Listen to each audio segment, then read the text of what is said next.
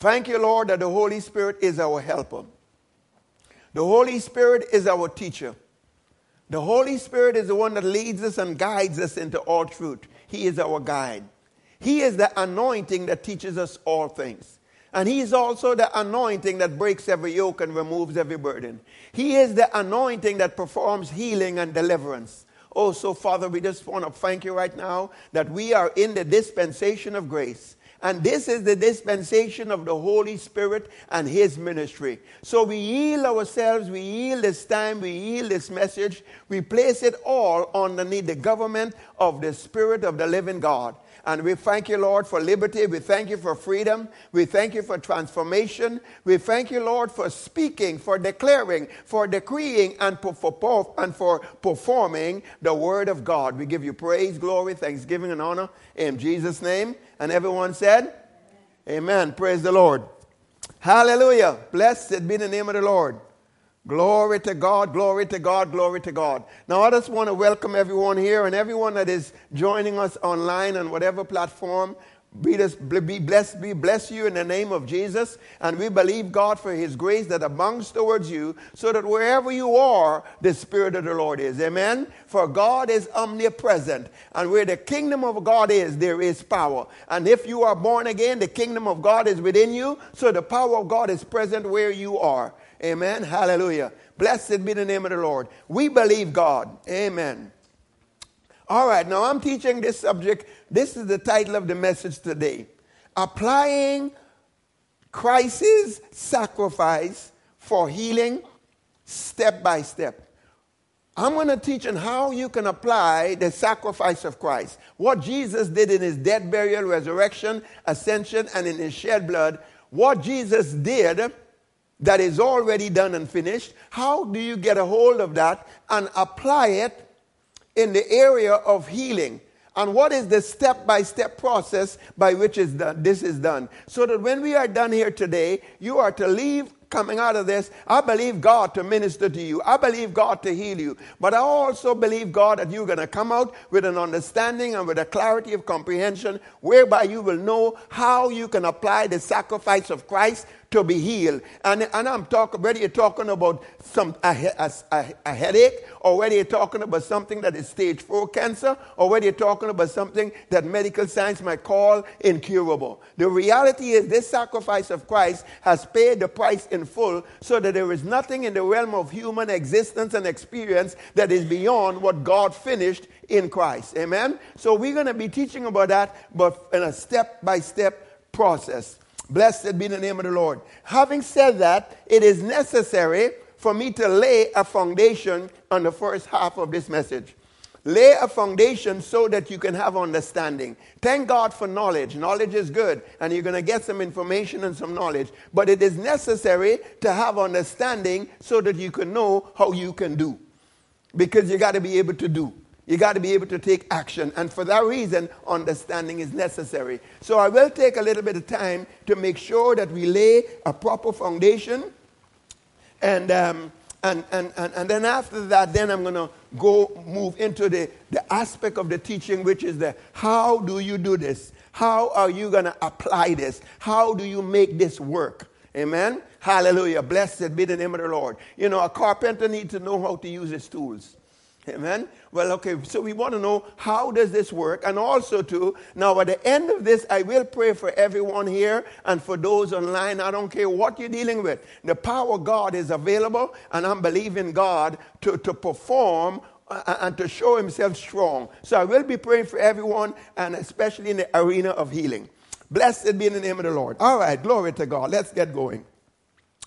Hallelujah. Now I'm going to use this as as as a text, so to speak, for this message. First John, ha, okay.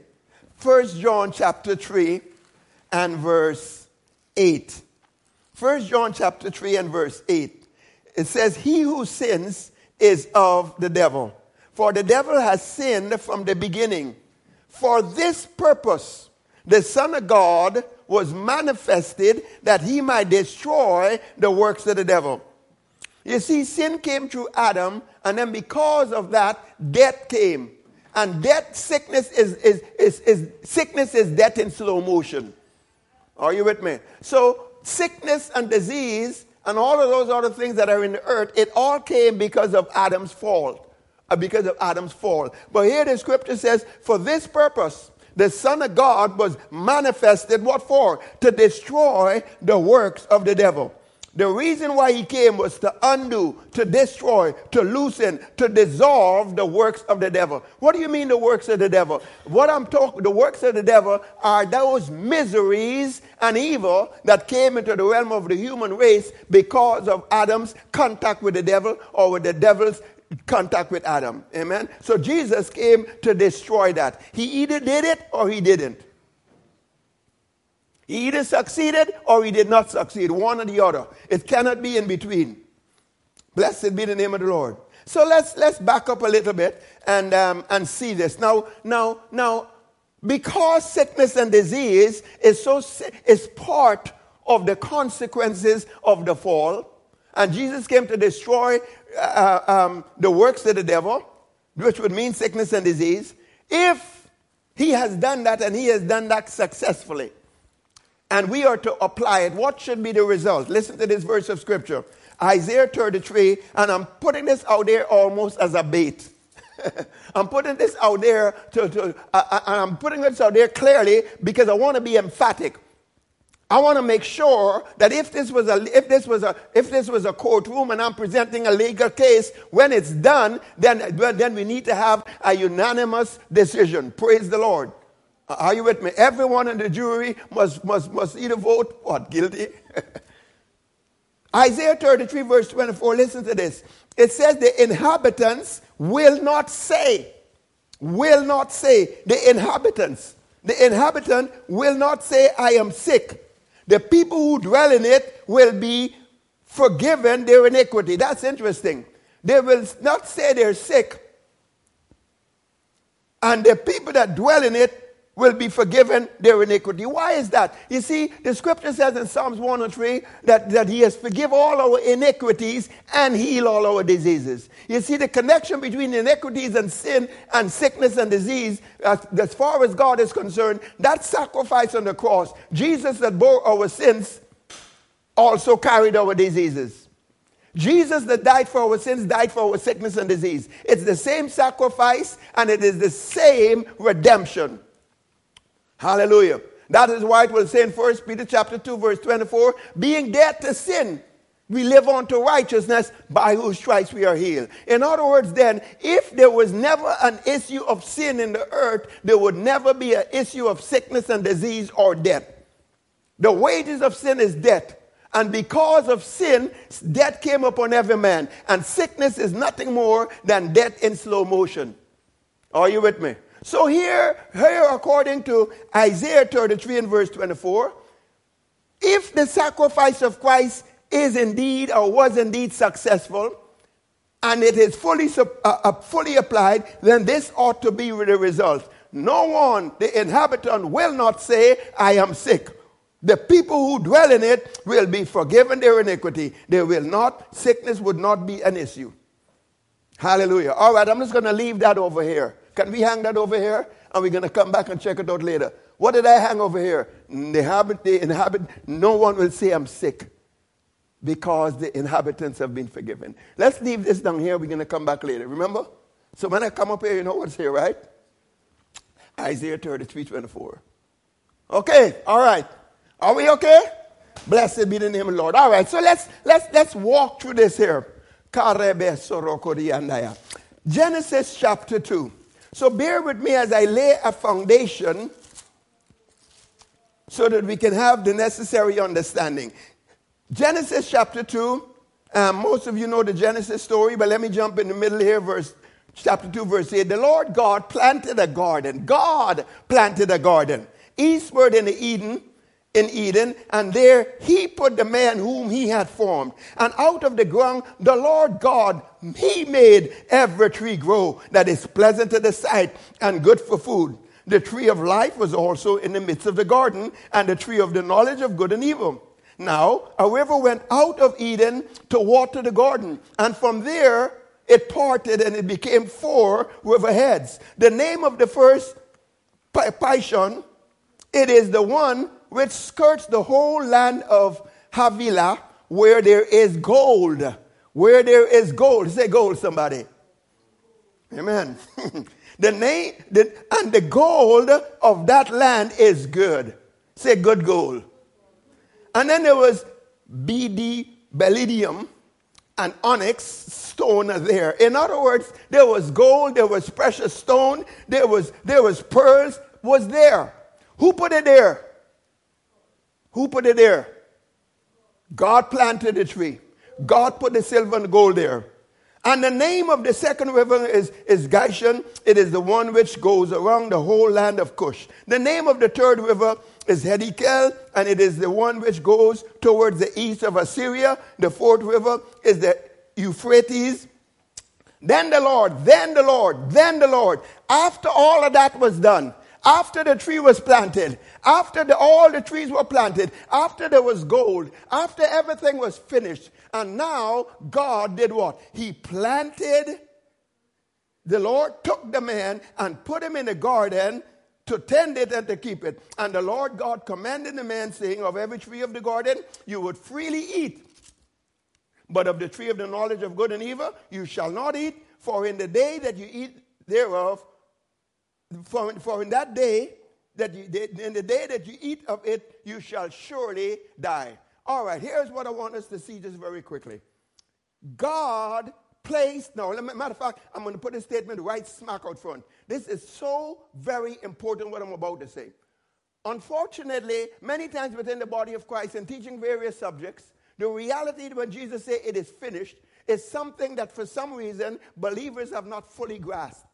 Or else they may grasp it in some intellectual way, but not in the practical, applicable way in, in, in the reality of what it is. So I'm on to endeavor to accomplish this very quickly right now. Here is what I want you to capture right here God placed Adam in his finished work. God placed Adam in a work that he had already finished. The garden was there, the trees were growing, the fruit was there, the silver and the gold is there, and all of that. Lots of fruit. Every provision was supplied. Now, all Adam needed to do was to appropriate what was, what was already provided, what God had finished. Now, I'm mentioning this because of this. Because by the time we get to, uh, when we go a little further, we have to be able to see that even as God planted Adam in what he had already finished in his finished work, so here we are, born again, children of God, and God has planted us in what Jesus finished. The finished work of Christ, it is done. All we got to do, just like Adam had a responsibility to take advantage of the provisions are there. Well, we got to learn by faith to take advantage of the provisions that are already there, that are finished, that includes our healing, our deliverance, our salvation, and quite frankly, the provision for every need. When we get a hold of that, then the foundation of our faith becomes solid. Because the scripture will say in Philemon that the, that, that, that, um, that the communication, your faith will work, it will produce when you can acknowledge every good thing that is in you in Christ. When you can recognize what is done. We can spend, and we can spend seminar, and we can spend 10 hours and teaching faith. But when it's all said and done, I will say this to you the most, the most important foundation of faith that makes faith simple is recognizing that it's already done. So I don't have to talk God into doing this or to doing that, it's already done. So it is about my receiving more than anything else. When we come to the throne of grace, we are not coming to the throne of grace, the place where God has, where these provisions are, to try to talk God into it or to create it. No, we come boldly to the throne of grace that we might what? Obtain mercy and find grace. Well, you can't find if it isn't there. You can't obtain what's not there, but it's already there. So you're here to obtain, you're here to receive, you're here to find. And this is the reality. So God placed Adam in his finished work, and we are placed in the finished work of Christ. Jesus said in John chapter 17 and verse 4 Father, the work that you have given me to do, I've finished it. And on the cross, in John 19, verse 30, Jesus said, before he gave up the ghost, it is finished. What is finished? all the works of the devil that he came to undo, he undid. you like that? That's good English. All right. Fair enough. Let's move on. Hallelujah. Now let's look at Genesis chapter 3 just to quickly capture what are some of the consequences of this fall that Adam, Adam plunged all of us into. Amen. Reading from verse 1 Now the serpent was more cunning than any other beast of the field which the Lord God had made. And he said to the woman, Has God indeed said, You shall not eat of every tree of the garden? And the woman said to the serpent, We may eat the fruit of the trees of the garden, but of the fruit of the tree which is in the midst of the garden, God has said, You shall not eat it, nor shall you touch it, lest you die. Then the serpent said to the, to, to the woman, You will not surely die. In other words, God must have lied to you. For God knows that in the day you eat of it, your eyes will be open, and you will be like God, knowing good and evil. So, when, in other words, so he, he, he's telling Adam, Eve not to obey God. What he didn't say is, he didn't just say, don't obey God, he was actually saying, obey me. Because you see, who you obey is the one that you put give lordship over you. All right. A servant is supposed to obey his master. So that very act of, of who you obey puts you in subjection or make you the servant of. All right, anyway. So when the woman saw that it, when the woman saw that the tree was good for food and that it was pleasant to the eyes and that it was a tree desirable to make one wise, she took of it. And she took of its fruit and she ate. She also gave, gave it give some to Adam, to her husband, with her, and he ate. And the eyes of both of them were opened. And they knew they were naked. And they sewed fig leaves and, and, and, and, together, and they made themselves coverings. And they heard the sound of the Lord God walking in the garden in the cool of the day. And Adam and, and his wife hid themselves from the presence of the Lord God among the trees of the garden. Then the Lord God called to Adam and said to him, Where are you? And so he said, I heard your voice in the garden, and I was afraid because I was naked, and I hid myself. And he said, who told you that you were naked? Have you eaten from the tree of which I commanded you that you should not eat? Then the woman said, then the man said, The woman whom you give to me, who you give to, who, who you give to be with me, she give me of the tree, and I ate. And the Lord God said to the woman, What is it that you have done? The woman said, The serpent deceived me, and I ate. Well, at least she found out know that at least she know she was deceived. All right, a little late, but she knew she was deceived. So the Lord God said to the serpent, Because you have done this, you are cursed more than all the cattle, and more than every beast of the field. And on your belly you shall go, and you shall eat dust all the days of your life. And I will put enmity between you and the woman, and between your seed and her seed. And he shall bruise your head, and you shall bruise his heel. To the woman, he said, I will greatly multiply your sorrow and your conception. In pain, now pain is on the scene. You shall bring four children, and you shall, and, and your desire shall be to your hus- for your husband, and he shall rule over you. Then to Adam he said, Because you have heeded the wife, the voice of your wife, and you have eaten from the tree of which I commanded you, saying, You shall not eat of it, cursed is the ground for your sake. Curse is on the scene. In toil you shall eat of it all the days of your life. Both thorns and thistles it shall bring forth for you, and you shall eat the herb of the field. And in the sweat of your face you shall eat bread till you return to the ground. For out of it you were taken, and for dust you are, and to dust you shall return. Very quickly, there are some, there, there, there's some, there are some influence, what should I say? There's some consequences to the fall as to how it was if there was no fall. How would it have been? And how is it as a result of the fall? I'm just going to deal with the consequence side. The other side is beautiful. You can, you can fill in the blanks. But, and you see, the consequences of the fall was not just for Adam, but it was for all mankind. Because, in a sense, all of mankind was in Adam, in a sense. and was going to come out of Adam. So whatever, whatever the consequences for Adam were, that's what it's going to be for, for all of mankind. Now, thank God the opposite is also going to be true when Jesus comes in the scene. But anyway, we're going to have to wait for that. So, um, first of all, they ate from the tree of the knowledge of good and evil. Genesis 3 7 says that their eyes were open. Now, this is a big, very, very big deal.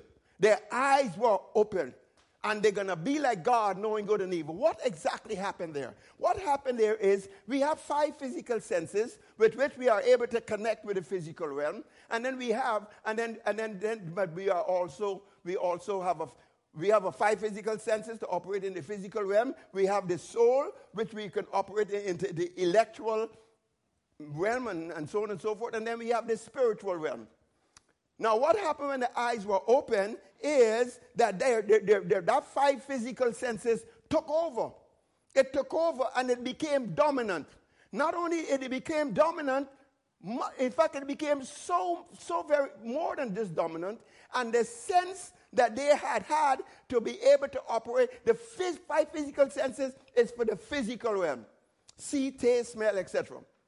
But now, in the realm of the spirit, the unseen realm, because Jesus, God said, the moment you eat, you shall die. That is spiritual. That instant, they die. They were separated from God. And that invisible realm, that unseen realm, they became blind and dead to that realm.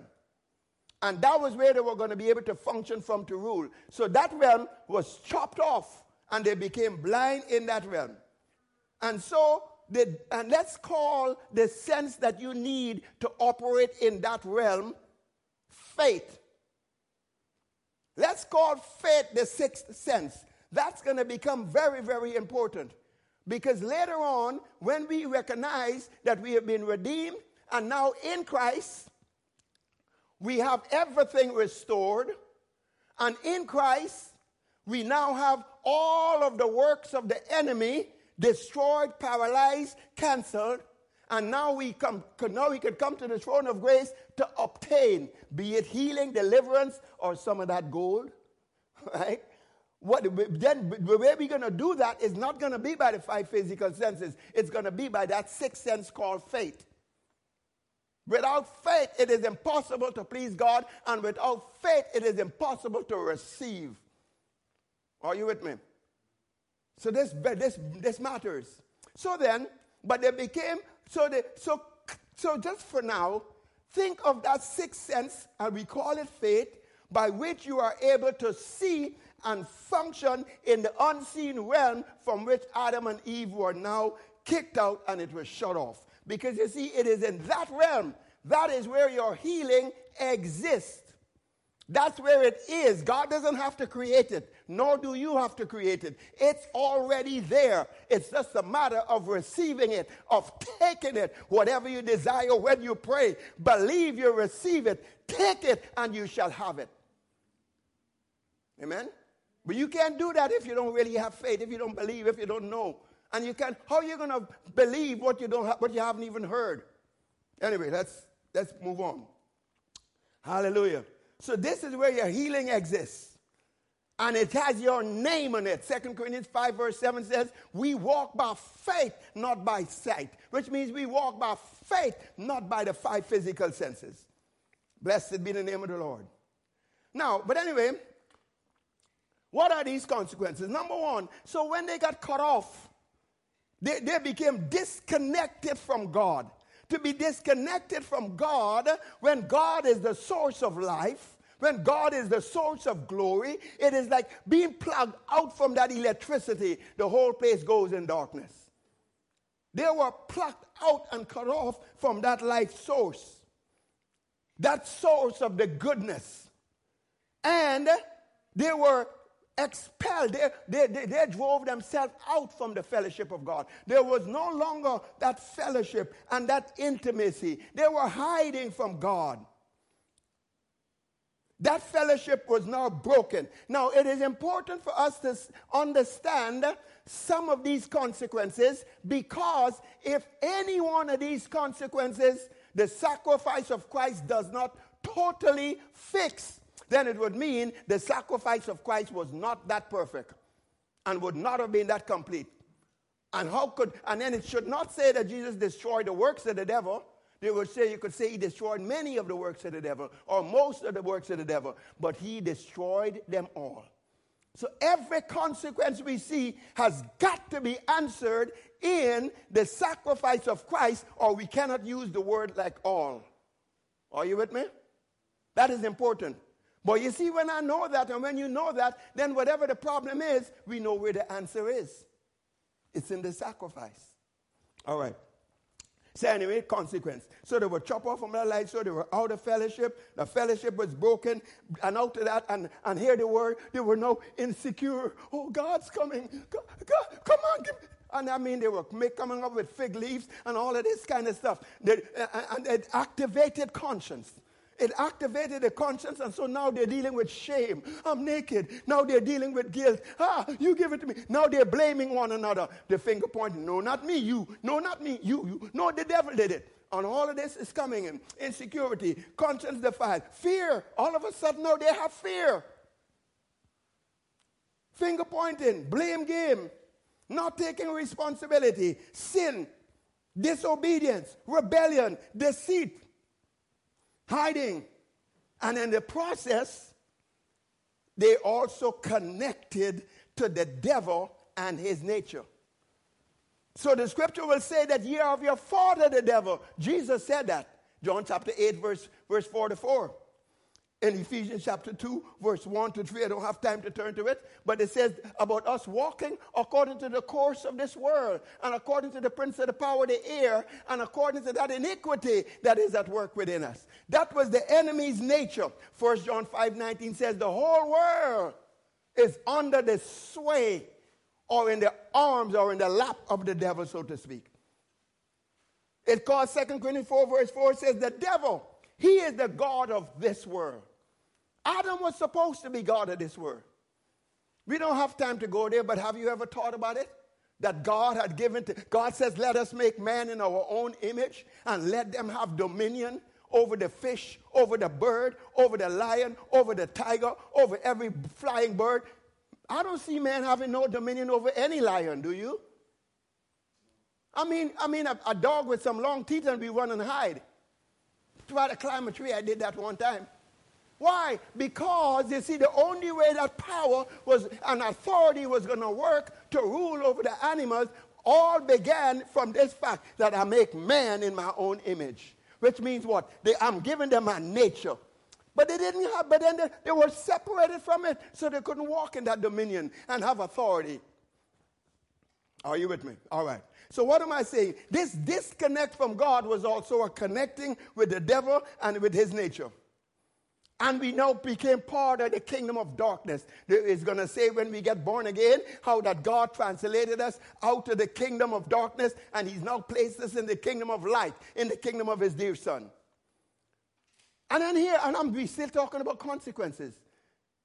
You shall eat, the, the devil says, eat this, because God knows the moment you eat of it, you're going to be like God. You're going to know good and evil. Which means what? You're going to know good and evil. You're not going to need God. You're going to be independent of God. You're going to be dependent on yourself. You're going to get all the answers. You, it's gonna, you are going to be your own little God. You, you can sit on your own throne. I believe that's where the, you know, the self-help marketing stuff that we have, you know, right now, man, you, you want to you wanna make some quick money, come up with some self-help idea and market it. People like that. Self-help, self-help. That's where it comes from. That tree of the knowledge of good and evil so that you don't need God. Hallelujah. But you see, with that, the scripture says, cursed is he that trusted in man and in the arm of flesh. So with that fall also came curse. And with that curse, it wasn't just the curse in the ground and poverty and lack, it included all of that. But it also included sickness and disease and relationship dysfunction and the crime and the misery and all of that stuff that we see in the earth. It included mental torment, oppression, depression, and all of. All of that came because of the fall. Every evil, every harm, every dysfunction, all of that because of interaction between the devil and the man Adam. And all of us became victims. But guess what?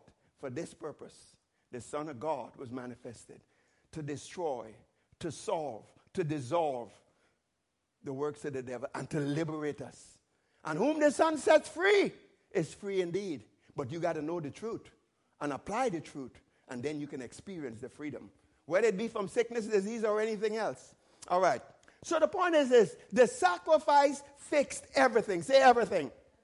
We are only going to be focusing on sickness and disease today, but say everything.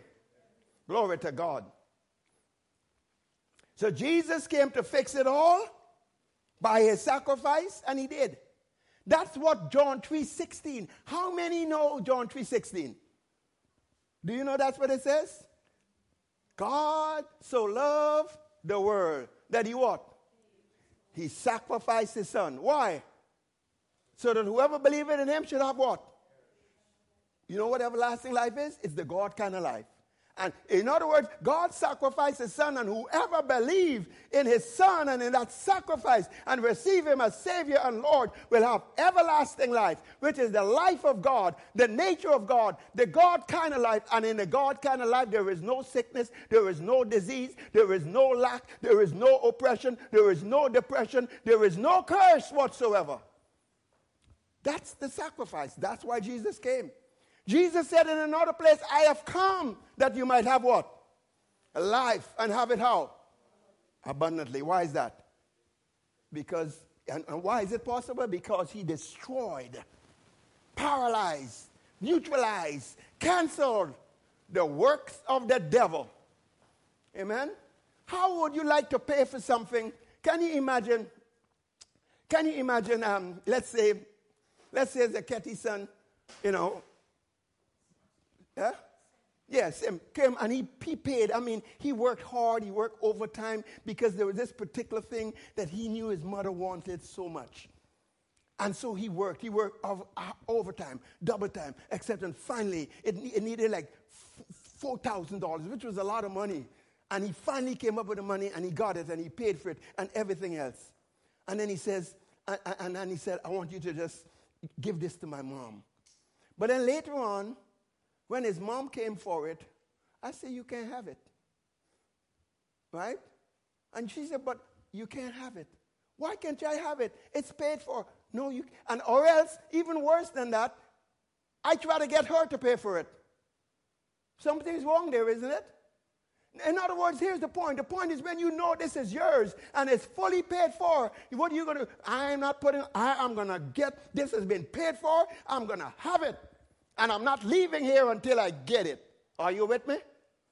This is the attitude we need to have concerning, we're dealing with sickness and disease, but because concerning any of the works of the devil that have already been destroyed, and we're concerning what Jesus has already finished. You have got to have that mindset. If you don't have that mindset in this wicked and perverse world where the devil is the God of this world, and where there is one kind of virus or another kind of virus, or I mean it's COVID 16, COVID 19, COVID who knows what, if you don't have that kind of stand and mindset, then when COVID, whatever shows up, you're going to have to run and hide behind those fig trees behind those fig leaves or go hide in the bushes. You get my point? But when you know what you know, when you know what is the truth, and you know and you can apply that truth, that is why this message is being taught today. Because you see, the sacrifice of Christ that has purchased your freedom, that has purchased and paid for your healing in full, that same sacrifice that has given it to you.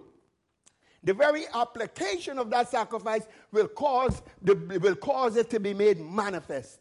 And but you got to know not only that it is given, but how do I apply this sacrifice and get what Jesus has shed his blood for me to have? Not because I deserve it, not because I'm so good, but because God so loved me that he gave his only begotten son to pay the price so that I can have this. I can have this. You can have this. You've got a right to it. Not because of your goodness, but because of His mercy, because of His grace, because it is finished. Are you with me? All right. So let's move on. So this sacrifice fixed everything. That is why Isaiah 33, verse 24, would say that in that day, where Isaiah 33, verse 24 says, um, no one will say I'm sick. No one is going to say I'm sick. Now, when you get appropriate this, all right? Now, if the sacrifice of Christ dying on the cross for our sins did not fix every problem, including sickness and disease, it would mean that the devil was more successful in what he accomplished in the first Adam than what God accomplished in Jesus. Can you see that? It would mean that the sacrifice of Christ could not be perfect. There would be room for improvement. I could think of room of improvement, wouldn't you? Well, it was perfect. Therefore, it can't be any better than it is. No human being is ever should ever be able to come up with any kind of logical reasoning as to how the sacrifice of Christ could be better because there is nothing that the sacrifice of Christ has not fixed. Hallelujah. The devil, the scripture says he spoiled principalities. He stripped the devil, made a show of it openly. Jesus, when he rose up from the dead, he says, I've got all power, both in heaven and on earth. I've got the keys of hell and of death. The scripture says he was, he was a partaker of flesh and blood. Why? So that truth, so that he could taste death for every man. And the true death he might destroy and paralyze him that had the power of death, which is the, the devil, and deliver those of us who were under the fear of death it has, the devil has been defeated. Now, I don't have time to go into the scripture, but Colossians 1, verse 20 basically says that Jesus, by the blood of his cross, which means the sacrifice, he has purchased peace in that he has reconciled everything to God's original intent. What does that mean? It means by that sacrifice, he has made an exchange, reconciled exchange, and he's put things in a place to God's original intent, meaning as if sin had never been. The sacrifice of Christ has reconciled, has purchased peace. And this peace we're talking about is not, is not merely shalom, nothing broken and nothing missing. It's everything reconciled to God's original intent, just as if sin had never been. In other words, the way it would have been before the foundation of the world. Are you with me? That's what it is. So that's how complete and perfect the sacrifice of Christ is. That in the realm of the Spirit, it's called justified, justification, just as if sin has never been. Amen? All right. So, the sacrifice answers every, every human, every problem I mean, we're talking about human beings. We're talking about us. But the truth of the matter is, it's everything in creation, including all those earthquakes and tornadoes and bugs and thorns and thistles and mildew and whatever else. Amen. But nevertheless, having said that, we're just focusing on this issue of health. Today, we are focusing on healing, living in divine health. And we want to look at the step by step process by which you can accomplish this.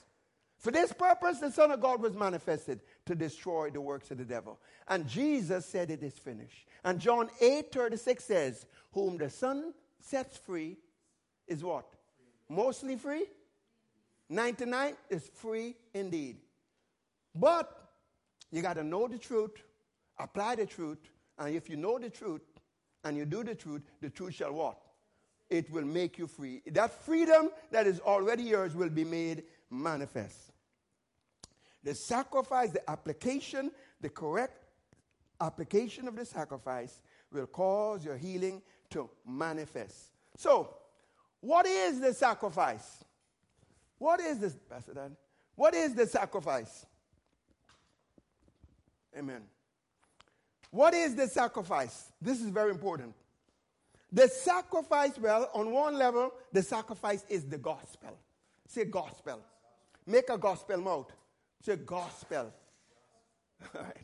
The sacrifice is the gospel. It is the good news. What is the good news? The good news.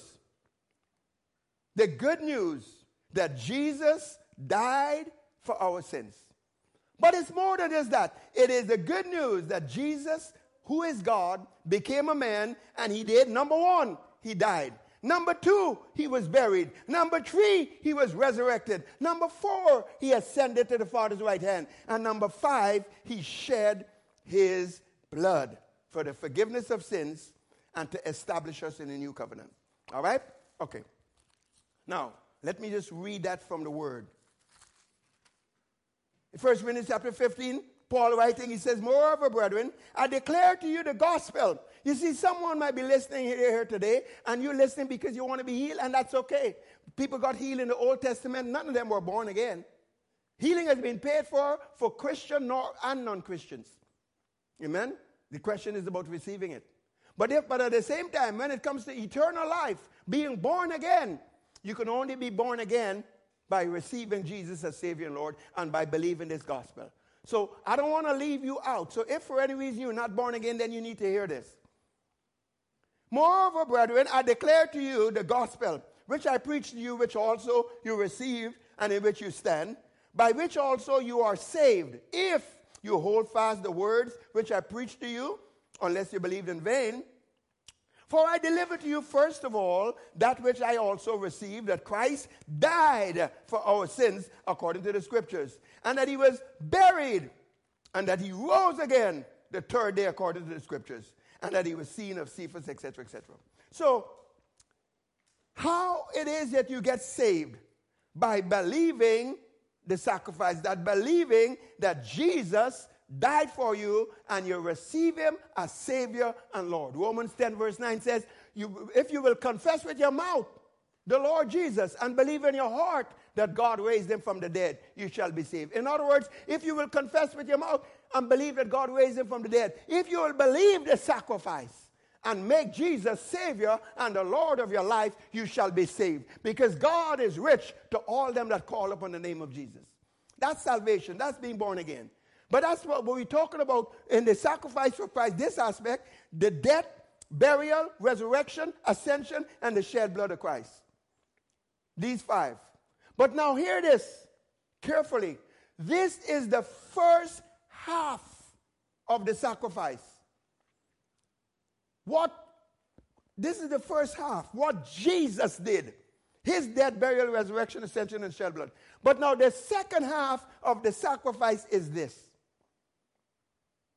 And let me say this this second half of the sacrifice is critical. Without the knowledge of this second half of the sacrifice, you cannot walk in certain spiritual things with any kind of consistent success and stability. In, um, the second half of the sacrifice is this. Now, hear me now. Just as every human being, when Adam fell, and all the consequences that came because of his fall was on every human being, so, and because we were in him in a sense where we were in Christ, every human being, the ones that accept Jesus and the ones that never accept Jesus, were all in him. And so, what he did, what he finished, belonged to us. So, that every human being was in Christ.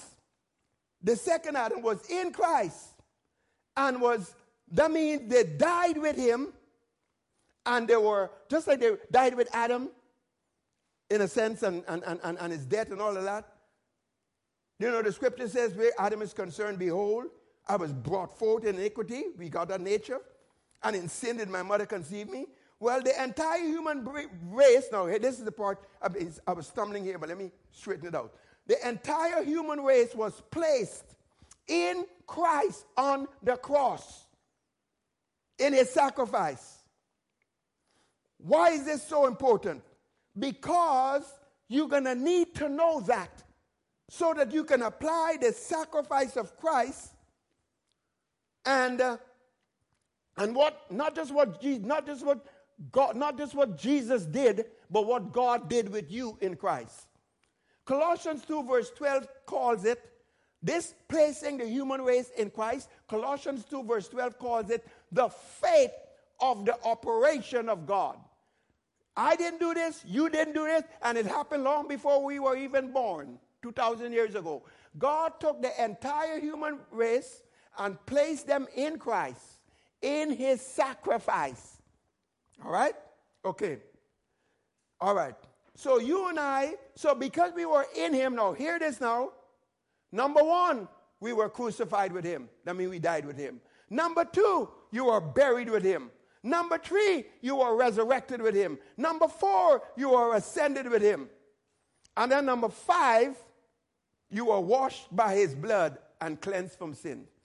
Now, you got to receive it all, but that's what happened. That is the reason why the scripture will say in Galatians 6, verse 3 and 4, Know ye not, that means you need to know this, that as many as have been baptized into Christ, that means you were immersed in him. What happened? You were baptized into his death, you died with him. And you were buried with him by baptism. And like as Christ was raised up from the dead, you were raised up from the dead. Like as if Christ was ascended to the Father's right hand, you ascended with him. So, Philip, Ephesians 2, verse 5 and 6 will say that you were, that, that while you were dead in trespasses and sins, God raised you up together with him. And he made you to sit together with him in heavenly places. Death, burial, resurrection, ascension, we were there. You were in him, and you were washed by his blood. Now, let's make a quick little comparison here. 1 Corinthians 15, verse 21 and 22. I'm putting this in my words, but this is Bible words now. Since by one man, that's the first Adam, came death, by one man, which is Jesus, the second Adam, also came resurrection from the dead. For as in Adam all died, even so in Christ Jesus, the second Adam, all shall be made alive. That's Bible. That's 1 Corinthians chapter 15, 21 and 22. Okay. So then, by the authority, listen to me now, you, you got to lock in here because we're coming in. I can see that runway. And the runway look good. All right? All right, so get ready, get ready. Fasten your seatbelts. Whenever you're landing, you got to be careful. That's a very important part of this whole flight. Is takeoff and landing. All right, glory to God. You're right. So, by the authority of the sacrifice of Christ, what Jesus did for you and what God did with you in that sacrifice, when you accept Jesus as Savior and Lord, you become born again. Now, so you become born again. Why? Because you were in Him in His death, in Him in His resurrection, in Him in His burial, in Him in ascension, washed by His blood. And you said, Jesus, I received it. I believe Jesus has been raised up from the dead and I'm going to receive Him as Savior and Lord. Boom, you get born again. Now comes here comes three additional applications of the sacrifice. Three additional applications of the sacrifice. But, say but, these three additional applications of the sacrifice are only for those that are born again and have accepted Jesus. Did you get that? So, what are these six? Number six, the name of Jesus. The name of Jesus does not belong to everybody. Ask the sons of Sceva. right? You decide, oh, oh, I hear, I hear this brother, this pastor using the name of Jesus against the devil. I'm going to use the name of Jesus. No, not if you're not born again. You don't have a right to that name. So that's number six. The name of Jesus is given to the believer. That name is the authority of Jesus himself. And it is like the power of attorney to access various elements of the inheritance. Jesus had a humongous inheritance. It's called the riches of Christ. In that inheritance include healing and deliverance and, and some of that gold, say gold. That's all in the inheritance. But you cannot t- get a hold of the inheritance unless the person who made the will dies. And the person that made the will did die. His name is Jesus. So all that inheritance is ours. But who is it available for? for the believers. And the name of Jesus gives us that authority. And that and the authority to rule over the devil. A sinner cannot rule over the devil. He can resist him with his will and say, No, devil, I'm not going to rob that bank. Right? But that's all he can do. He can't rule over the devil. And to keep and the authority, that name of Jesus has been given to us as believers so that we can keep the devil out of the garden out of your garden and underneath your feet. Are you with me? But that name, that number six, is only available to believers. All right. Number seven. Now this is so awesome. And quite frankly, if I were to put it, if I were to put it this way, this is the secret to live in divine health and never be sick for the believer. Number seven, the very life of Christ in which there is no darkness. The very life of Christ in which there is immunity from sickness and disease. The very life of Christ that is the very essence of immortality. That life of Christ is deposited in the spirit of every born again child of God. When you are born again, you become a partaker of his divine nature. The, uh, Paul John, John said in 1 John 5 13, My little children, he says, Those of you who have believed in the name of the Son of God, I've written these things to you that you might know that you have eternal life so that you might become aware that you've got this eternal life. And that life is the life of Christ. And that life of Christ that is inside the born again spirit of the believer, that is the power source out of which you can live victoriously in any and every area. That's what it's referring to in 1 John 4 4 when it says, Greater is he that is in you than he that is in the world.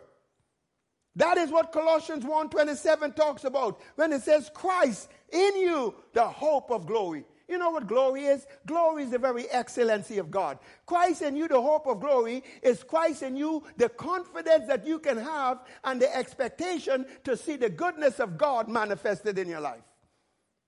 Amen? Say, I got the life of Christ. Colossians 3, verse 3 and 4, 3 and 4 says that you are dead and your life has been hid with Christ in God. And listen to verse 4. And when Christ, who is your life shall appear, then shall you appear with him in glory. Christ is now the life in your spirit. Colossians 3, verse, verse, verse, verse 10 and 11 says, You've been created after the image of him that created you. And it says, Christ, check this out. Verse 11, we leave verse 11 out. I think we like 10, but we don't. But listen to verse 11. Christ, who is all and in all. You know what that means? Christ is all and in all. That means everything that is inside your spirit, He is that. He is all and in all. He is all, in other words, He's each and everything in your spirit. How, what do you mean? Well, 2 Corinthians 5, verse 17. But let's also go to verse 18. If any man is in Christ, he's what? A new creation. And what happened? All things have passed, passed away, and what? And behold, check it out. Behold, all things have become new, and all things are of God. All things are of God. Everything in your born again spirit is of God. You've got the love of God shed abroad in your heart. It is not some other kind of love. You've got the peace of God which passes all understanding. Jesus says, My peace I leave with you. It's not a different kind of peace the way the world give it. You've got the glory of God. Jesus says, Father, the glory you have given me, I've given them that they might be one, even as we are one. You've got the faith of God on it. Everything in your born again spirit he is all and in all. The scripture says in 2 Corinthians 4, verse 7, that we have got these treasures in earthen vessels, that the excellency of the power might be of God and not of us. So when certain things happen in our life, it's not because we've been so perfect. No, it is because of what's inside of us. Say, greater is he that is in me. Say, the life of God is in me. The life of Christ is my life. You see, the scripture says you were crucified with Christ. Nevertheless, you live, but it's not you. The life you live in this flesh, it is the life of Christ and you live it by the faith of the Son of God. Oh, that believers would awake to the reality of who they are on the inside and let go of that human identity with all of its failures and shortcomings and with all of its accusation and condemnation and guilt and shame and history and everything else that comes from that realm of humanity, culture and background and gender and this and that and, and ethnicity and hereditary and all of that stuff. That stuff has come to an end in death and burial and you are a new creation. You now have the life of Christ. You are raised up in resurrection and you ascended with Christ. You are seated at the Father's right hand and you've got absolute authority. The same authority as Jesus. Are you with me? All right. So, where are we? And then number eight, finally, you also have the Word of God and the promises of God. The scripture says all the promises of God are yes and amen. People sometimes, you know, we, we, with our religious mind, we say, well, sometimes God says yes, Sometimes he says no. Sometimes he says wait. Sometimes he says maybe. Where is scriptures for that? There ain't no such scripture in the Bible. But the Bible does say in 2 Corinthians 1 and verse 20 that all the promises of God in Christ are yes and amen. And 2 Peter chapter 1 verse 4 says, There has been given unto us exceeding great and precious promises, that by these we might be partakers of the divine nature, having escaped the corruption that is in the world because of lust. Amen.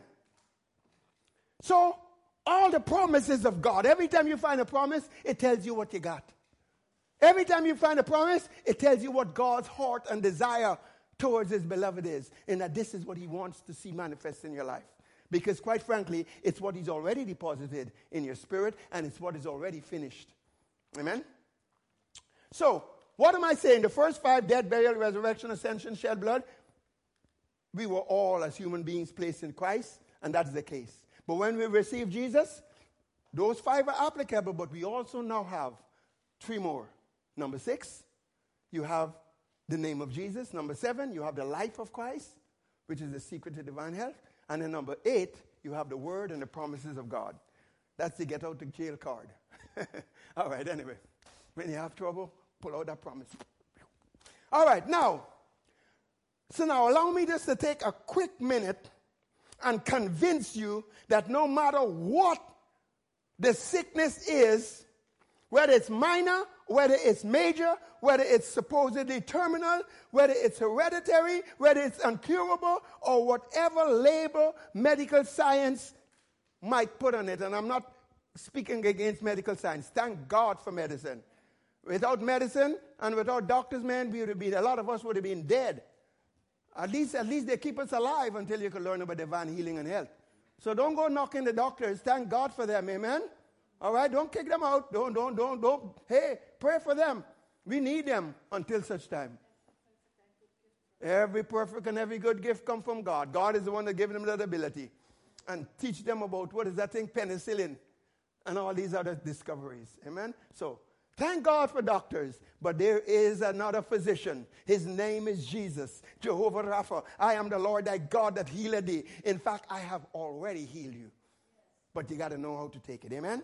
All right, quickly, let's capture the fact that it doesn't matter what the illness is, the sacrifice of Christ has fully paid for it. Romans chapter 1, verse 16 and 17. And in a way, this is the second part of the text. Now, hear me. If Paul says, and I'm going to paraphrase this Paul says, I am not ashamed of the gospel of Christ, for it is the power of God unto salvation to everyone that believe, to the Jew first, and then also to the Greek. And then he says, because therein is the righteousness of God revealed from faith to faith. All right, that's, that's the exact quote. Here's my paraphrase. I'm going to give you one smack paraphrase because I got to move. All right? All right? Okay, so here we go. Paul says, I am not ashamed of the gospel. I have absolute confidence in the gospel, which is the sacrifice, the good news. I have absolute confidence in the sacrifice. And that sacrifice, it is the power of God. It is the ability of God that can produce salvation. And salvation is wholeness, it's deliverance, it's healing, it's the blessings of the Lord. I am not ashamed. I have full confidence in that sacrifice. It is the power of God to produce salvation and deliverance and healing and wholeness to everyone that believes. That's your part. You got to believe. To them that believe. And he says the reason why it is such power is because in that right, in that sacrifice, there's an unveiling of this wonderful thing called righteousness, which is oneness with God. Where God, you, you get wrapped up in Christ, where you become one with Him and you become as Jesus is.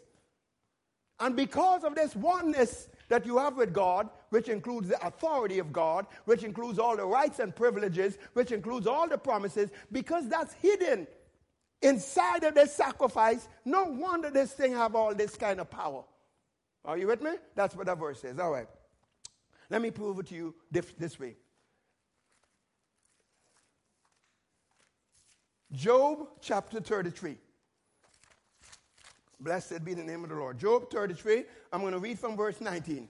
Now, here's the situation.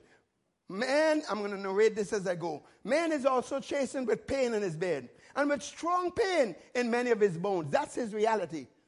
Strong pains in his bones.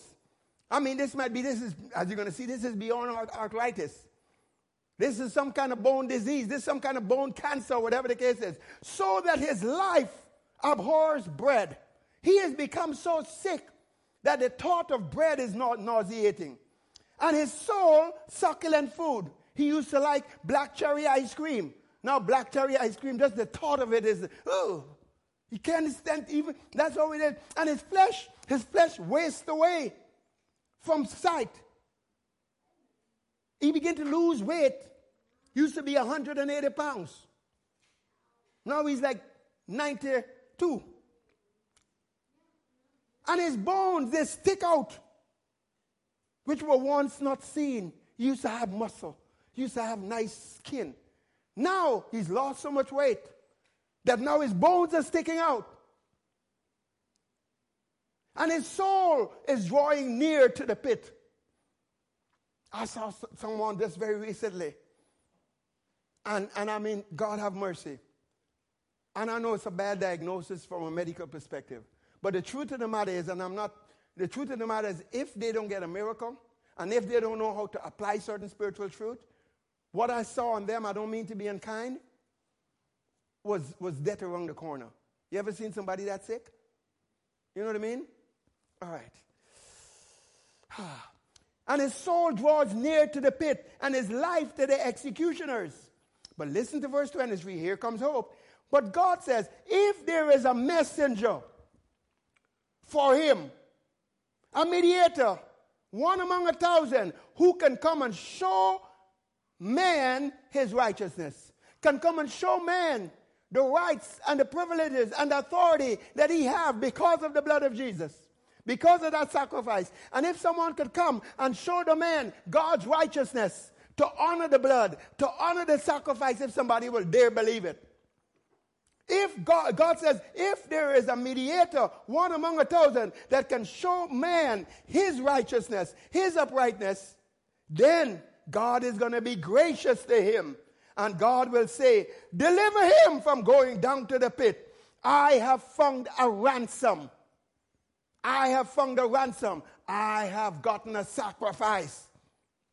And his flesh shall be young like a child. Glory to God and he shall return to the days of his youth. You know what that means? He is restored. He is healed. He is delivered, and his strength is renewed like an eagle. Now he's able to run and not be weary. He can walk and not faint. And I mean, and his, his, his youth springs up speedily. His health springs up. This is what it says. His flesh, it had gotten all wrinkled. Bones were sticking out. It was becoming discolored. Now his flesh is nice and clean and smooth and why? Because of the ransom, the sacrifice. And because, not just the ransom, but because somebody was be able to come and say, declare righteousness. Remember, the reason why this sacrifice has such power is because righteousness is hidden on the inside of it. Are you with me? I'm only saying that to point out it doesn't matter what degree of sickness. The problem is, however, when someone is that sick, quite often they don't have the strength to stand and they give up. It's easier to die than to live.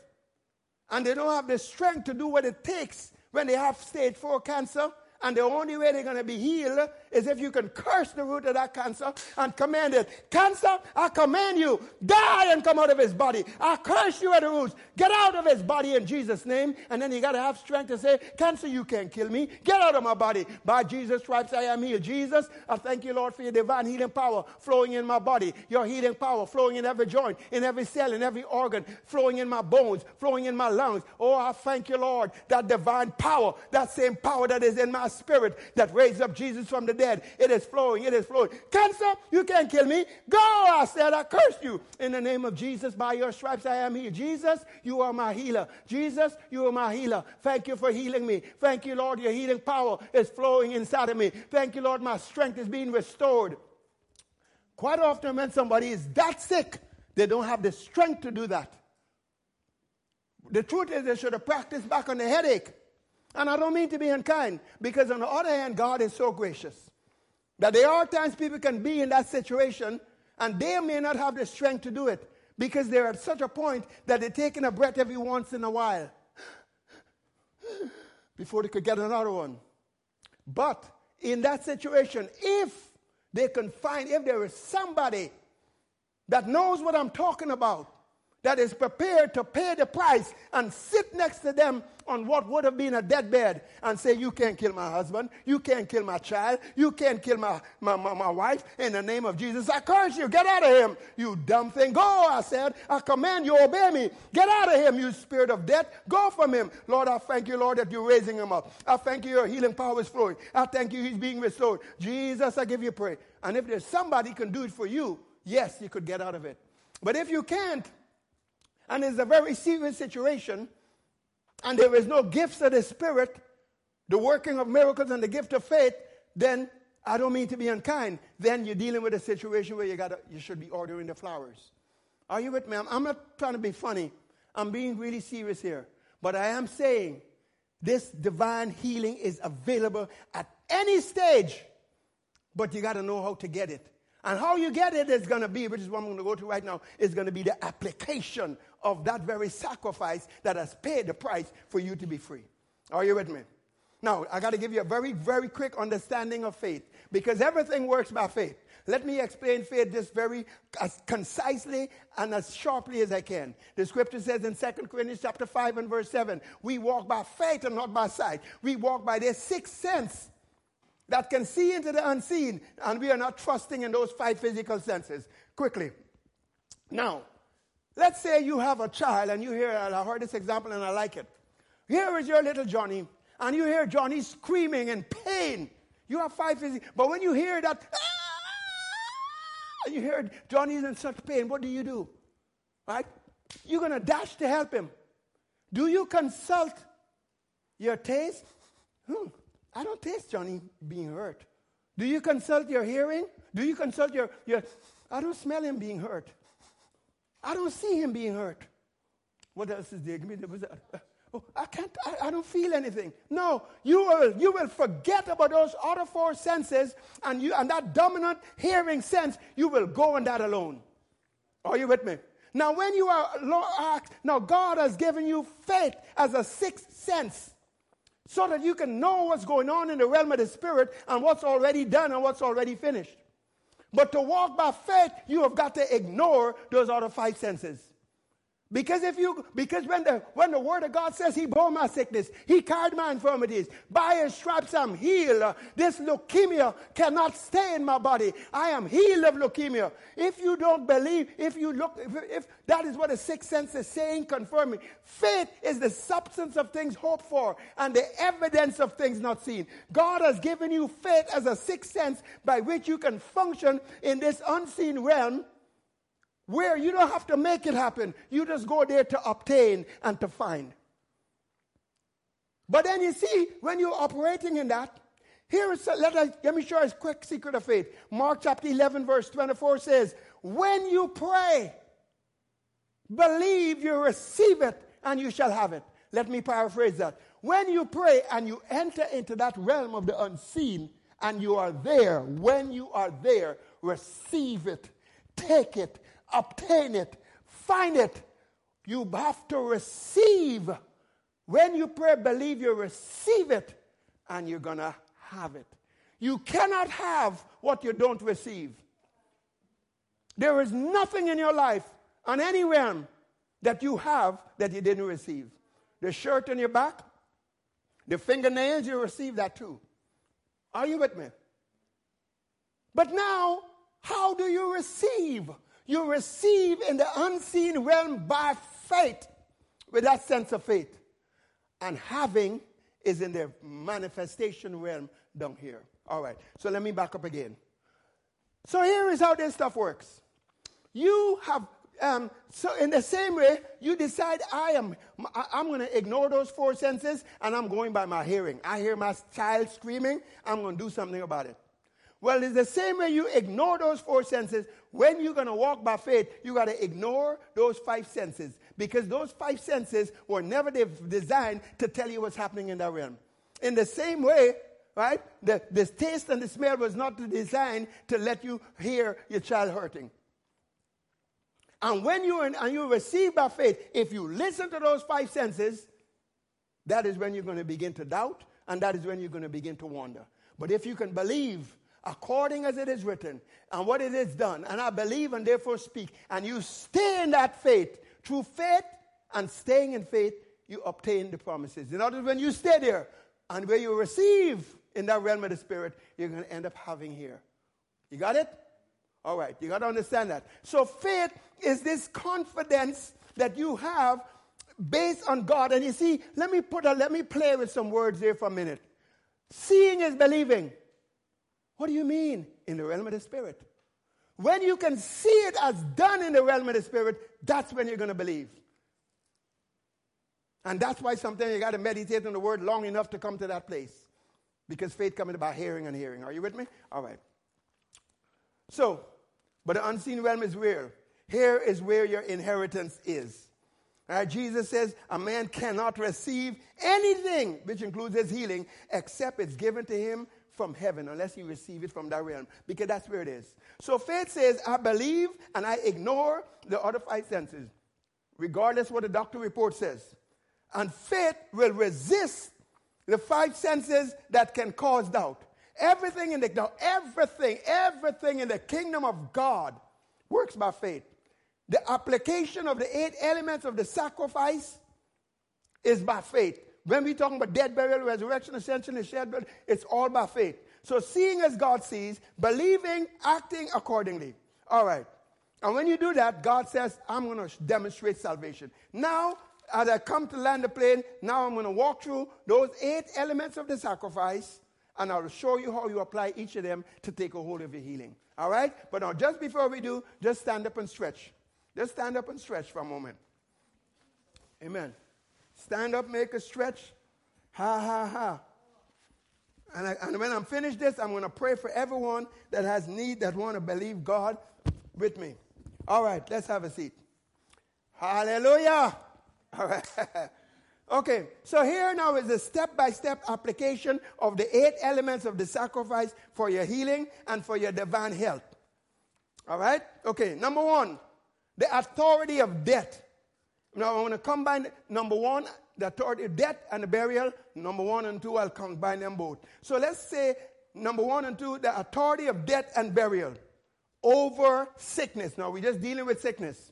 I look forward. I want to teach this in some other areas sometime soon. But the authority of death and burial over sickness. Colossians 1, verse 21 and 22. Listen to it. It says, and you who were alienated and enemies in your mind by wicked works, yet now he has reconciled in the body of his flesh through death to present you holy and blameless and above reproach in his sight. In other words, then, in the body of Christ himself, through his death and burial, what happened? He, he reconciled. He took an exchange. He made an exchange. That word reconcile is exchange. What did he exchange? Matthew 8 verse 17 says, He himself bore your sicknesses and carried your infirmities. And what did he exchange it for? He, now listen to this. He exchanged it for his health. Now I know we just settled for healing, but I'm going to tell you right now, it is his health that he has given you. Uh, and uh, let me quickly prove it to you. We're going to say 2 Corinthians 5, verse 21. He was made to be sin for us that we might be made the righteousness of God in Christ. All right, that's easy. We got that.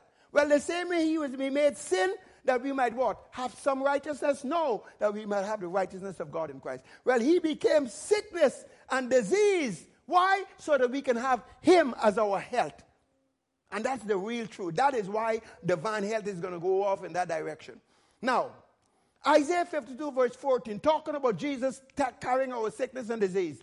Check it out, Isaiah 52, verse 14. It says Jesus' body was so marred because of all that sickness and disease that you could not recognize him as a human being on that cross. It looked like some big chunk of meat of some sort. You didn't even know what it is you were looking at. It's not those beautiful pictures you see, not even what you see in the Passion of the Christ. His body was so marred.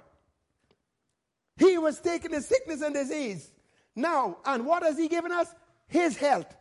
Listen to this. It says in Ephesians 5, verse 23, that he is Savior of the body. And then it says in Ephesians 5, verse 30, now listen to this. We are members of his body and of his flesh and of his bones. Well, his flesh, body, and bones are healed and whole. Furthermore, 1 Corinthians 1, verse 30, Jesus was made to be, it says, Christ is made unto us righteousness. Okay, thank you. He's made unto us wisdom. Okay, thank you. He's made unto us sanctification. Thank you. Well, he's also made unto us redemption. That's your divine health. That is Christ himself as your health. First Peter chapter 2, verse 24 says, He himself bore our sins in his own body. Remember, the death and burial we're talking about. The death and burial application part. He took or bore our sins in his own body on the tree, that being that we having died to sins, live unto righteousness by whose stripes you were healed.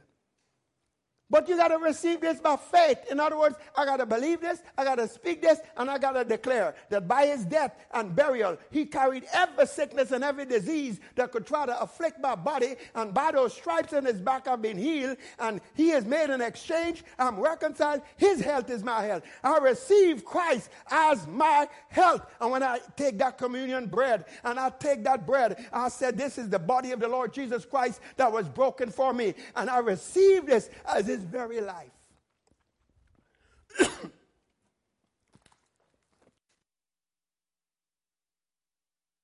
because I have a common union with everything he did. Amen? All right, number three, the authority of resurrection over illness.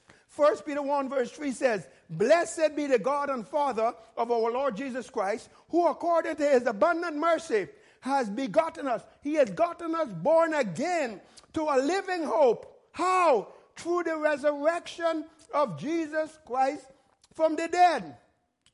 To an inheritance, incorruptible, undefiled, and doesn't fade away, reserved in the Spirit for us. Part of that inheritance that is undefiled, faded not away, incorruptible is divine health. Say, I take it by faith. And that's what you got to do. You got to talk this way. That inheritance includes divine healing and health.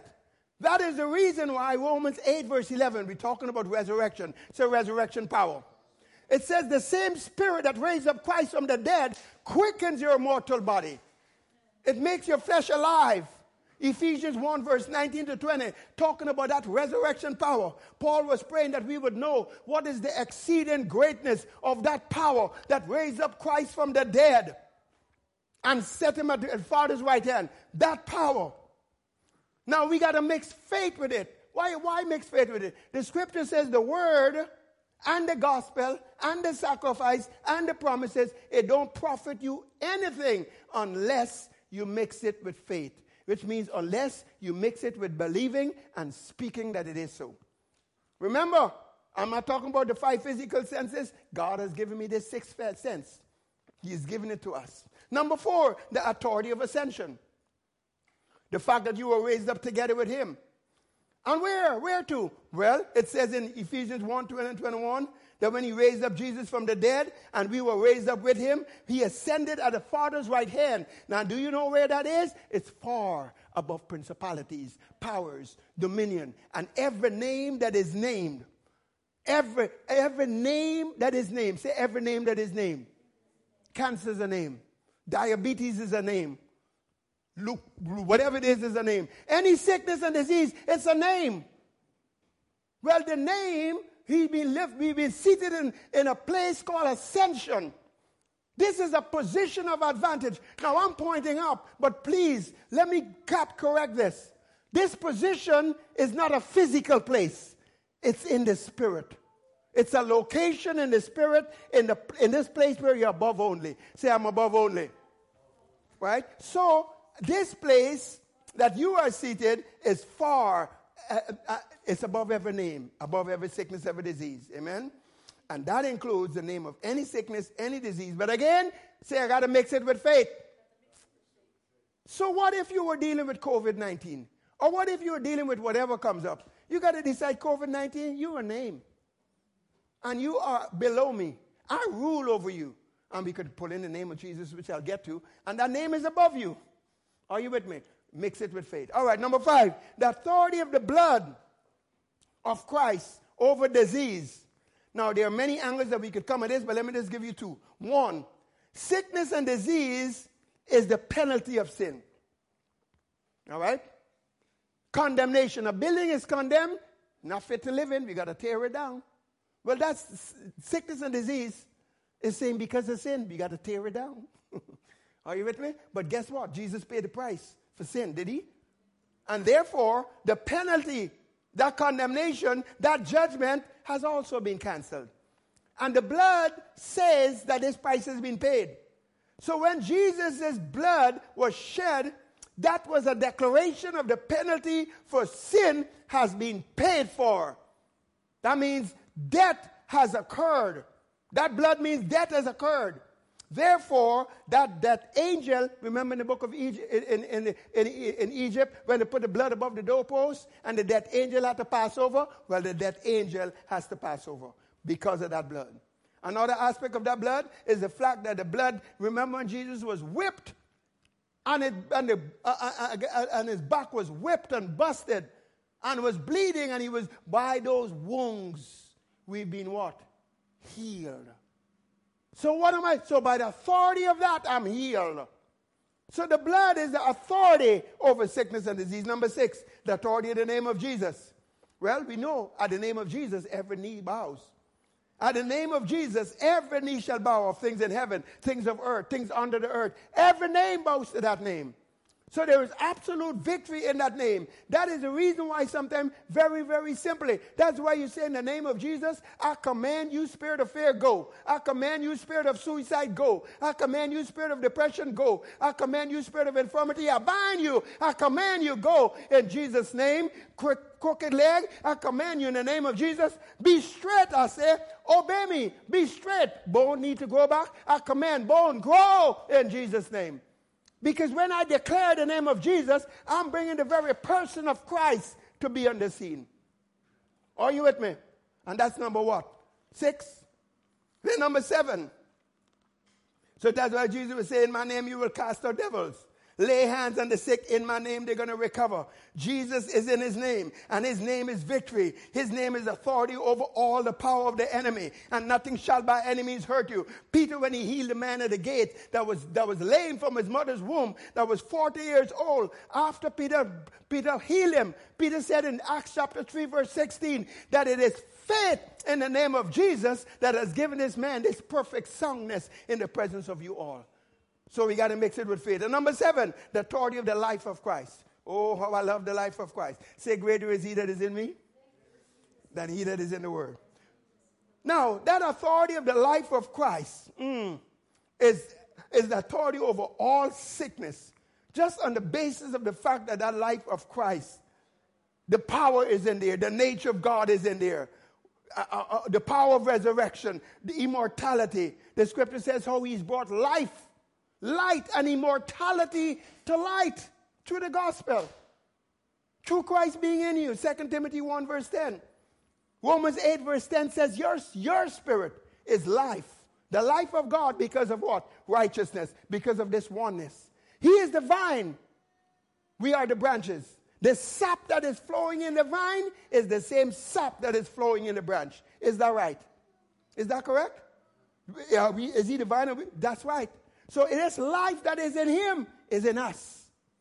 So my spirit is pregnant with life, divine life, the life of Christ because of my union with him. And it's upon the authority of that that I refuse to allow sickness and disease to operate in my body.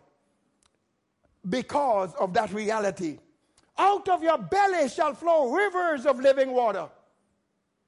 And everywhere that that river goes, according to Ezekiel 47, verse 9 and verse 12, I believe, everywhere where that river goes, there is life, there is healing, there is deliverance.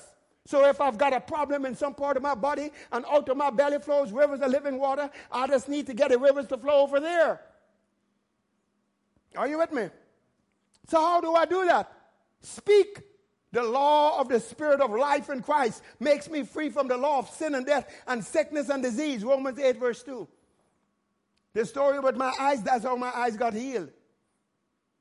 in 2013. It's now 10 years later. By that authority, by that reality. Hallelujah. Romans 5 verse 10 says, now that you are reconciled to God. Imagine, before you, when you were a sinner and you were an enemy to God, you had been reconciled. Think about it. That person that doesn't accept, accept Jesus, the price has been fully paid. How much more now, Romans 5.10, how much more? Now when God says much more, I believe he means much more. How much more, now that you are reconciled, listen to this, shall you be saved by his life? That means saved, healed, made whole by that life. And then number eight, finally. Now, I'm telling you, you may need to come back, listen to this, make some notes, listen to it several times, but you get a hold of this stuff and you apply it, mm, it's going to drive out sickness. And when you learn to live in it, sickness is not going to come and visit you. It's going to try, but guess what? When you answer the door and you recognize you didn't order that, sorry, wrong address. You don't let salesmen in your house unless you want to see a presentation. Hello? And nothing against salesmen, hey. But what I'm saying is, you can live this way. You can live this way. Anyway, finally, the authority of the word and the promises of God over illness. The divine nature of God has only light in it, it only has life. The promises of God, in your spirit, you have all this life, and the promises of God draws out that divine life. That's why it says in 2 Peter 1 by verse 4 that by these we are partakers. We can take the part of the divine nature that we need. And that part is healing? Fine, take it. Psalms 107 verse 20 says, God sent his word and he healed them and he delivered them from all of their oppression and all of their infirmity. Proverbs chapter 4 verse 20 to 22 says, My son, attend to my word. Incline your ear unto it. Don't let it depart from your eyes. Get it in the midst of your heart.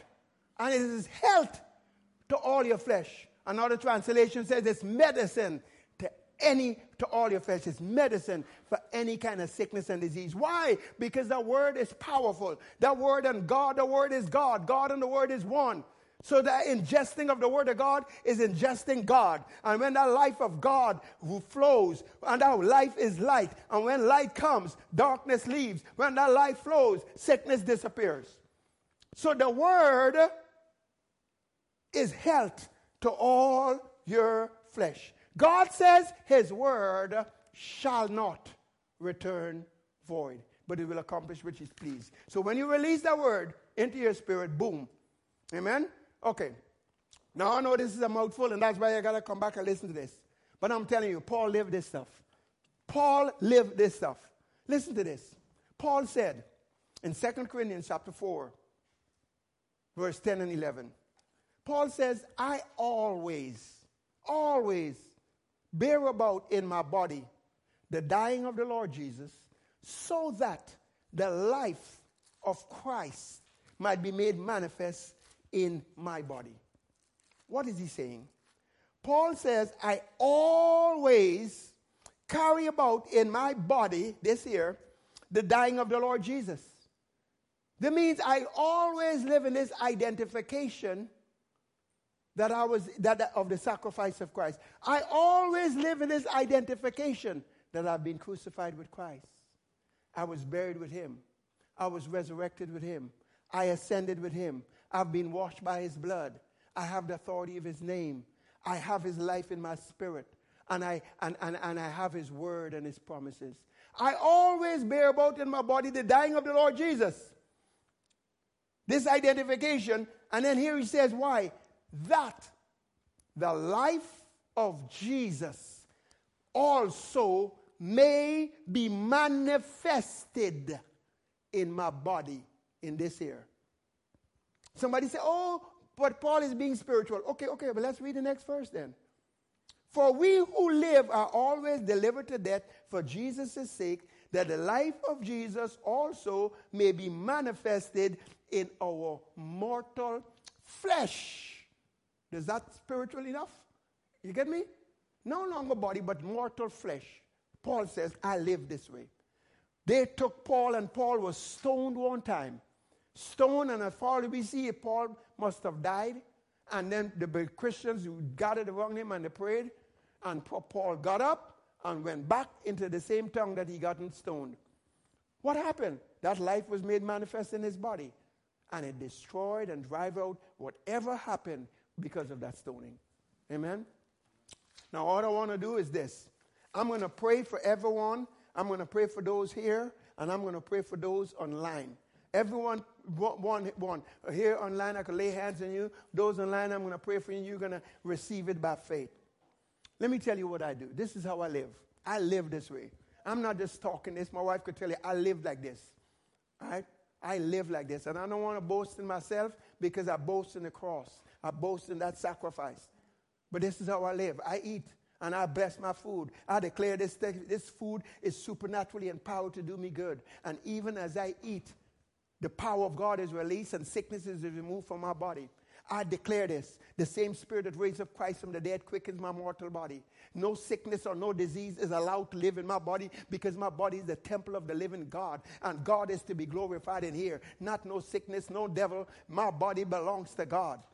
And the word of God says that if any man, anything defiles his body, that he himself will destroy it. So Christ who's on the inside of me, if there's any kind of affliction that try to come against me, according to Philippians chapter 3, verse 20 and verse 21, Christ himself will rise up and he will exert power and he will, he will, he will subdue it in the name of Jesus. So Father, I want to thank you that your divine healing power is flowing in every cell and every joint throughout my entire being and that law of the spirit of life, that law that governs our life Christ that is in me, it supersedes every law of sin and death and sickness and disease. So no sickness or disease is allowed in my body. But the life of Christ is made manifest in my body. That life in which there is life and there is immortality dwells in the inside of me and it is released and it drives out every sickness, every disease in the name of Jesus. If for any reason I come in contact with any kind of virus or anything that is harmful, I believe that that law of the spirit of life in Christ cancels any negative effect. I, am saying that just to point out how I talk, how I pray, how I speak. Now, of course, this didn't just happen overnight. Obviously, right? I mean, you can't just ramble that stuff on. You got to know what you're talking about. But it took some time, but it's available. But you see, God is so good that you don't have to necessarily know all of this to start with. You start where you are. The mercy and the grace of God is such that He will treat us better than we deserve. And He will make the cookies available on the lower shelf so you don't have to climb up on the top of a chair. So, right now, for everyone, everyone that is underneath the sound of my voice, if you're dealing with any kind of infirmity, those of you online, if it is in a place where you can put your hand, just put your hand on it. You say, why? Because the Word of God says, you shall lay hands on the sick and they shall recover. And if you are already a Christian and the life of God is on the inside of you, and so that life is going to flow through your very own hands. Because you see, out of your belly flows rivers. And I'm going to speak the word in a moment. And when I speak that word, I'm releasing the life of Christ through these airwaves. It doesn't matter if you're on the other side of the earth there is no distance in the realm of the spirit, and that life and the power of God will come right where you, you are. And I'm believing that it will collide within your body and it will drive out sickness and disease. So, right now, just lay your hands on whatever part of your body where there's some kind of infirmity in the name of Jesus. And then, and just be in a receiving mode. When I say a receiving mode, remember that sixth sense, faith. So that right now, when you pray, you're going to believe you receive. You're going to just simply say, Yes, I take it. Yes, I take it. Yes, I take it. Maybe someone you have a herniated disc, you believe God. Maybe someone you got some, something happening in your womb, or here you are, you're a man and you got some kind of erectile dysfunction or something in that arena. Just believe God. You might not want to put your hand there, but just lift up your hand before God. God knows. But I, am believing God. I'm believing God with you. I'm believing that life of the power of God to flow. That ear, that left side ear that has been ringing in the name of Jesus, that ringing must stop in Jesus' mighty name. Right now, that river of God is flowing. I come against every spirit of infirmity that has tried to afflict you. There is that one where you have this constant recurrent sickness. It's one sickness, and then it's another one, and then it's another one, and it's another one. I bind you, you spirit of infirmity. Loose them in Jesus' name and and go from them. Now I speak healing. I speak health. I speak recovery in the mighty name of the Lord Jesus. So now just receive the healing power of God. Just say, I take it. I take it. I take it. I take it. Just take it. Take it for whatever. Whatever the name of that infirmity is, it bows to the name of Jesus.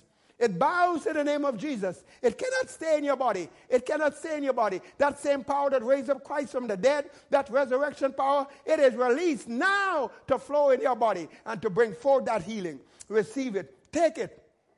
Take it in Jesus' name. And then what you do is when you come out of this time of prayer, just stay in faith. Just thank God that by his stripes I am healed. Just stay in faith. Just keep thanking God. Just keep thanking God. You just look back, you could look at your watch and say it was five o'clock Eastern Standard Time. I received my healing. And just remind yourself, that's when I took it. That's when I take it. And the Bible says if you believe you receive it when you pray, you're to have it. Your manifestation is to come in this realm. Just hold fast. Through faith and patience, you obtain the promises. Now, for anyone out there, you've never made Jesus the Savior and the Lord of your life, you need to make Him the Lord of your life. Just say this with me right now. Say, Jesus, I believe you are the Son of God and you died for me. I believe you were raised up from the dead and I turn my life over to you and I receive you into my life. Maybe you've been backslidden and you've been away from God. Say, Jesus, I repent and I receive you. I hear you knocking at my door and I open it. Come on in. Be my Savior. Be my Lord. Thank you, Jesus, for saving me. And I thank you, Jesus, for healing me. Healing me in my spirit, in my soul, and in my body. I rebuke that spirit of oppression that spirit of oppression, you one that have been wandering and wandering and wandering, you feel like you're being pushed constantly to this, to this suicide thing. I bind that in the name of Jesus. You are not going to commit suicide. You're going to live and declare the glory of the Lord, and may the Lord fill you with joy unspeakable and full of glory. And that situation that you thought means so much, it doesn't mean anything. There's the greater thing. The greater is the life of Christ. Find yourself a local church Find yourself a local pastor and go be. Join that congregation. Tell them that you've accepted Jesus, Savior, and Lord, and receive help. In Jesus' name. Amen.